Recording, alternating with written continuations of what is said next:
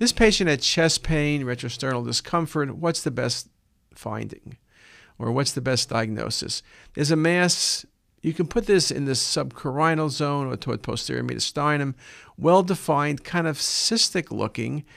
Um, mediastinal abscesses are indeed pretty rare, most common in anterior mediastinum, and there is no stranding nearby. Could it be adenopathy? Well, the only thing is subcarinal. Could it be lung cancer? Well, it looks more like it's in the mediastinum.